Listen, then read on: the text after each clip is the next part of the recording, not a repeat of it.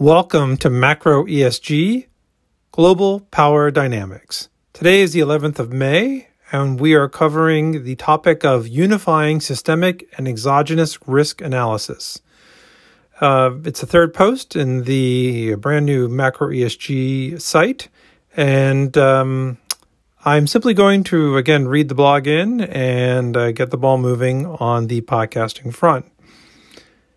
So here we go. I had the chance today to speak with friends about macro ESG, and the questions they asked prompted a bit more of an explanation of the ambition of macro ESG. Future posts. But before I get into that, unless any unexpected risk analysis comes up, on Tuesday I will start with updating the oil market analysis. Wednesday will be the analysis of incentives behind poor testing in the US, which prompted the current economic and market bust. And Thursday, I will get into what I will call the Harvard sell signal, which is actually a very bullish story for the United States and the world generally. Structure of macro ESG analysis. Macro ESG begins with an analysis of markets, politics, and technology for a sustainable future. Markets, politics, and technology are the principal drivers of change today, I believe. And then once you make your view big enough, a sustainable future becomes an automatic consideration. From this analysis, if you do it well in, in enough scenarios, one begins to see clear power dynamics that are at play. And if you seriously consider the sustainable future question, this naturally includes planetary systems and their respective boundaries. Then we have an emerging methodology for unifying the analysis of systemic and exogenous risks to be applied in an investment setting. I have to say, that is exciting to me. Holistic power.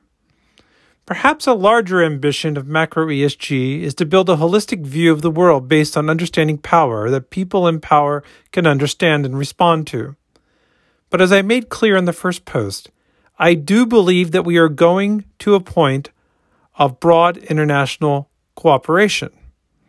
It's simply going to take a crisis or a collection of crises that sufficiently move enough powerful stakeholders far enough away from their preferred positions before they begin to cooperate. That is the aha moment when the United Nations Sustainable Development Goals will seriously be implemented. But there is a risk that I worry about.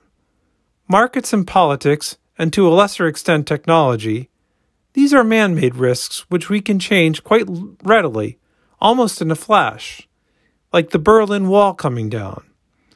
Markets and politics are workable. Technology starts getting risky when weaponized, but is generally workable too. The risk that I worry about is exceeding a tipping point, a natural boundary which knocks us out. Macro ESG is really about how interconnected we all are and nothing beats NASA images to make the point.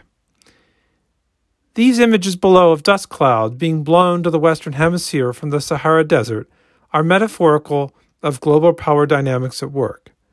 The key is to take a planetary, open minded perspective and just see things as they are. And this is a good point to leave it as we get into the um, stages of analysis and a lot more to say. I hope you enjoy the fantastic images courtesy of NASA and uh, look forward to updating you with more tomorrow. Take care, stay healthy, and be well.